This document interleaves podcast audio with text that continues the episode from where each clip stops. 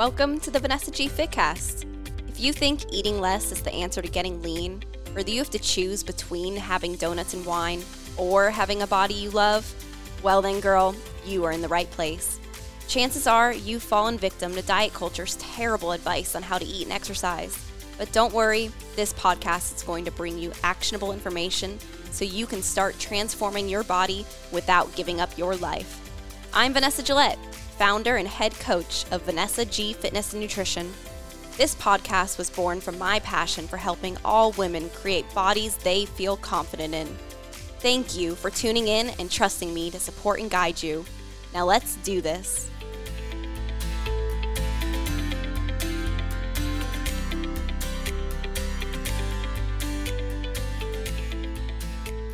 Welcome back to the Vanessa G Fitcast. I'm Vanessa Gillette Pozos, and here with me is my loyal co-host, your husband, babe, Omar Pozos. What's up, everybody? How are you guys doing? I'm doing well. I don't know about you. How are you doing? You know, I, I feel like you're in this like uh, like a humorous, funny mood today, which I love. Humorous. I don't know. Funny. Uh, I'm doing great. I'm doing great. I'm excited. Um, I want to say happy early B-Day to my lovely wife. If you Aww, guys are you. listening to this, her birthday was on Friday. So reach back out. Tell her how beautiful and young she looks at twenty-eight, will you?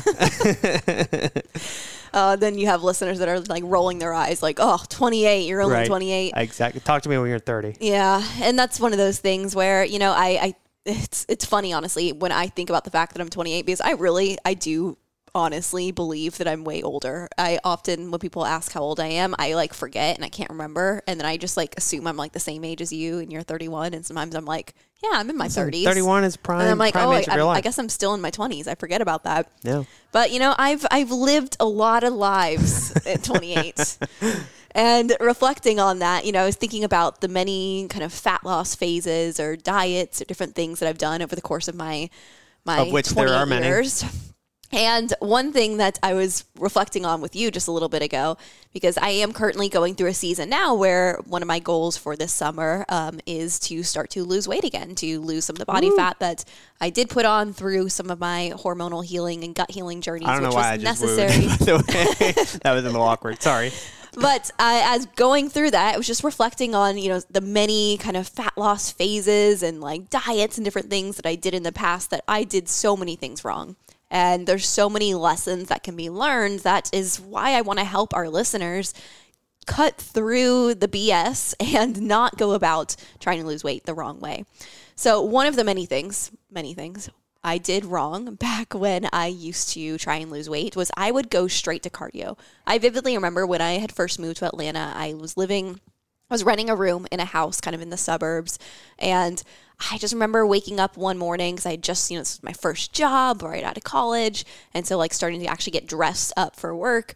I remember putting on a dress and like not liking the way I looked in it. And I was like, oh my gosh, I need to lose some weight. I'm feeling self-conscious. First thing I decided right in that moment what I'm going to do to fix this problem. You know what? Tomorrow morning, I'm waking up early and I'm going for a run. And that was always my solution when I was like, oh my gosh, I need to lose weight. That would be the first thing that would pop in my head was like, I need to start running. I need to go, I need to wake up early and start running again. And I w- did that for a while. I would wake up super early before anybody in the house that I was running was up, and I'd go and run through the neighborhood. And the thing is, it didn't make any difference. I didn't really lose weight from it. I had to actually manipulate my diet and learn a lot of different things about nutrition. And I started to add in strength training. And that's where ultimately I was able to actually lose the weight through that first time. And I, I know I've shared pictures on social media many times before of, I even have photos of myself like running through the Beltline of Atlanta. And honestly, I remember when that photo was taken because it was doing this like race where they had a photographer. And I remember seeing that and being like, oh my God, how is it that I'm running so much? I'm running more than I ever have in my life. I'm doing all these races, all these five Ks. I'm running like every day. And I still look like this. I don't look like I've lost any weight. I don't look athletic or fit or lean at all. Like, what is wrong? And that's what led me down the journey of finding more effective ways for fat loss, which yeah. is what we're talking about today. Do you think, and I'm just totally curious, and I'm sure we'll kind of get a little bit more into depth. Do you think that part of the reason why people choose or they, they decide to do cardio is because it gives them an instant like gratification of like, oh, like I, I just got a really good sweat in, like I yeah. put in the work. Do you think that could I be think part that's of a it? Big part of it is like yeah. when you break that sweat, yeah. you feel like, you know, you feel exhausted, you feel fatigued. It feels like, oh, I should definitely be burning body fat doing this, but it's not really, especially sweat is not equated to burning body yeah. fat by and any I, means. I hate to break it to you guys, but and we've talked about this many times before, but more is not always better. You yeah. have to work smarter, not necessarily harder. And I, I, that's what we want to chat about with uh, about. That's what we want to chat with you guys about today. Um, so yeah, let's dive into it. I'm excited for this. Yeah. So I want to be clear. I am not anti-cardio. I don't believe that cardio is bad. I'm not like, oh, I'll never do cardio. I think there's a time and a place for cardio, and there's a way to use cardio. The thing is, most people, like my past self, are misusing cardio because they are starting to add in cardio when they want to lose weight. They're thinking, I need to use cardio as a tool for fat loss, but it's actually a really terrible tool for fat loss. And I'll tell you why. So the best way to actually start to help your body lose weight is not cardio, it is strength training. And that's because strength training is really effective for building your metabolism up. Strength training is sending a signal to your body of, hey, we're putting this stimulus of lifting these weights. And because of this, we need to add strength. And in order to add strength, we need to add or hold on to lean muscle mass. Lean muscle is metabolically active tissue. Lean muscle is incredible for firing up your metabolism. So that's what happens when we lift weights. That's what happens when we strength train or do some form of resistance train, resistance training. Now, when we go towards cardio, which is what a lot of people like to do when they want to lose weight, we start adding in runs, we start adding in biking, you know, cycling classes, H I I T classes, different things like that, is essentially now you're just telling your body, hey, we need to burn calories in this moment, and we don't need muscle for this. We actually don't need muscle very much to, you know, go for runs or biking. Like, just look at, you know, the Tour de France athletes. I know we, we saw like a commercial for like some documentary on that. And I, I mean, like, look at man. the marathoners, like all the top marathoners are, are teeny tiny. They yeah. don't have a ton of muscle. They're yeah. just very lean. And like, that's part of the strategy is they want to pare down as much muscle as possible to be as light as possible. Now, the reality with that is when you lose muscle, you are losing metabolically active tissue. You are slowing your metabolism down.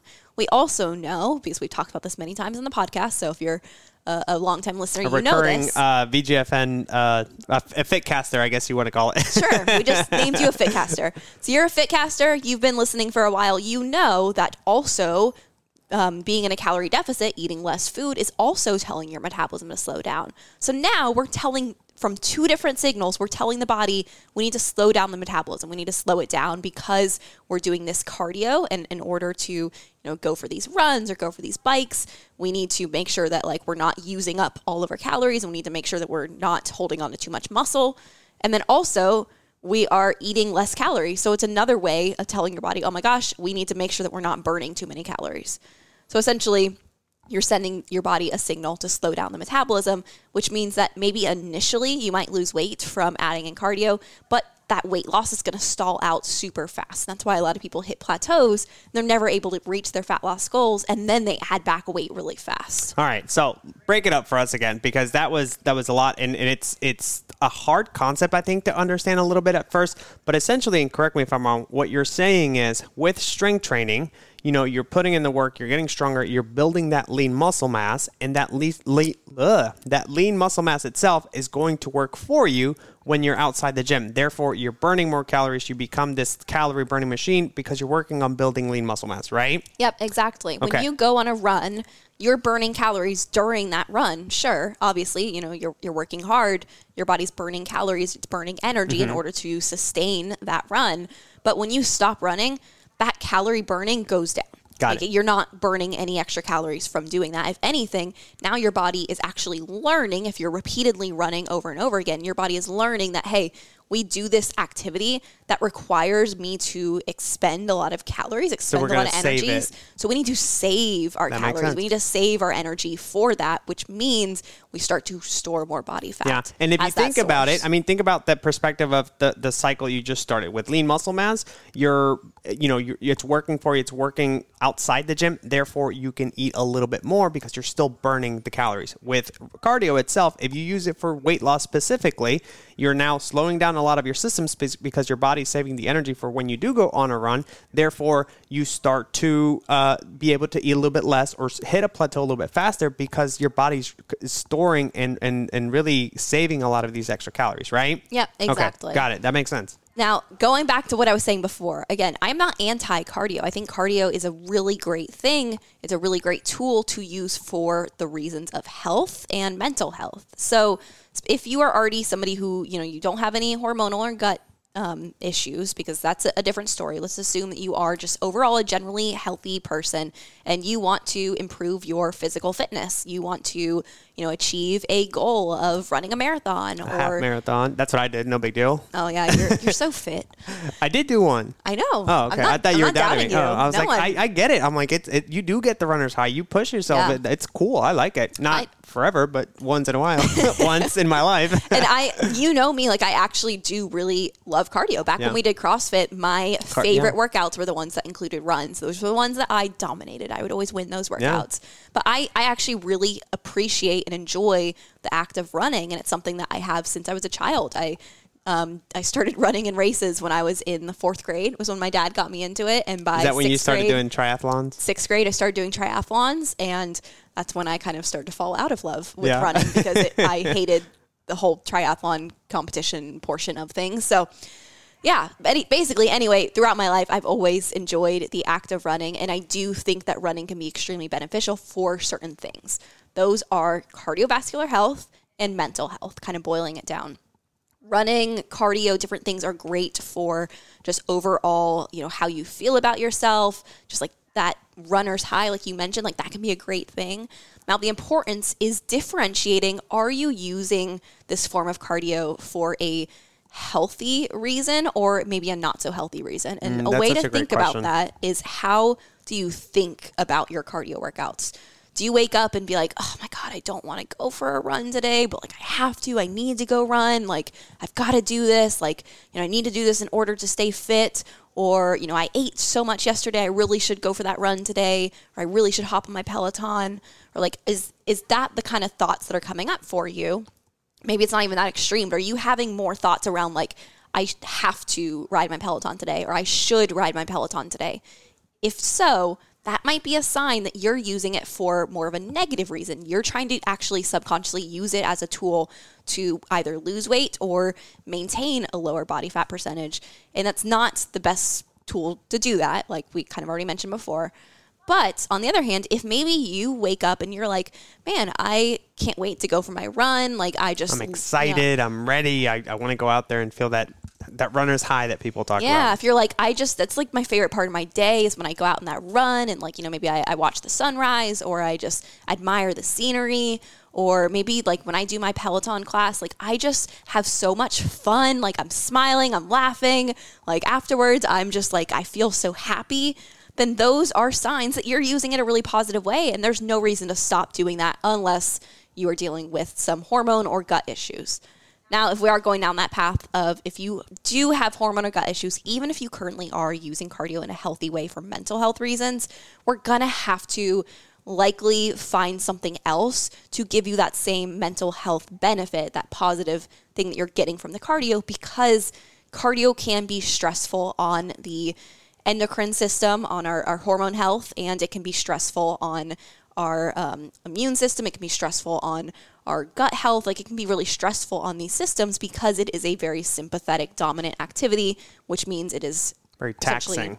Yeah. It's putting your nervous system into a stressed state. So even if you're like, man, but I feel so happy, like I feel like I'm less stressed after I work out, it, your body might not be perceiving it that way, which it's, your body's going to tell you through things like having some gut health symptoms. Maybe we're bloating a lot after our meals. Maybe we're, you know, gassy. Maybe we have reflux. Um, or it could be, you know, hormone issues. Maybe you find that you're pretty low energy. You tend to always reach for a cup of coffee in the afternoon, or maybe you just don't feel your best. You're struggling to lose weight. These might be signs that we need to actually pull back from those forms of cardio and look for something else that can still give you that that high, that that good feeling that you're currently getting from cardio, and temporarily get it elsewhere until we can get you healthy again, and then we can add those things back in. Yeah, and when you put it in that perspective, I mean, seriously, think about it this way. When you are starting to see that your body's not recovering, when you're starting to see that you're crashing at three in the afternoon, when you just don't have the energy and you keep kind of doing the same things over and over, at some point we have to, like you said, ask yourself the questions like, you know, okay, what am I doing that's getting me the things that I'm getting, right? And in this case, if you're overtraining, or if you're doing too much, or you're putting too much emphasis on cardio as a as a uh, training uh, program or, or regimen, whatever you want to call it, that's where you have to step back and be like, okay, I feel maybe good. I feel it's a good stress reliever, but clearly my body's not feeling that way because of the symptoms I'm getting. So that's where we, again, more is not always better. We have mm-hmm. to be a little bit smarter and have the right foundation. Maybe if it is hormones, if it, if it is gut health that you need to improve on, get that taken care of first, and then we can always go back to doing some of the training or dial back on the training, on, on the cardio, on the running, get your hormones in order, and then go back to it once you're in a much better place, or you can understand it on how it impacts your body a little bit better. That's a, I mean, it's it sounds so logical, but when you're doing it, and, and I've, I've done this to myself. I've been the guy that, you know, has trained two days a week, and I'm like, oh, more, more, more, and I'm like, I'm exhausted. I can't keep up with this, you know, and then I'm like, ah, oh, I don't want to do any of this, you know? Yeah, yeah, exactly. So let's talk about how can you best use cardio in terms of just like if you do have fat loss goals, if you are trying to achieve some of these things.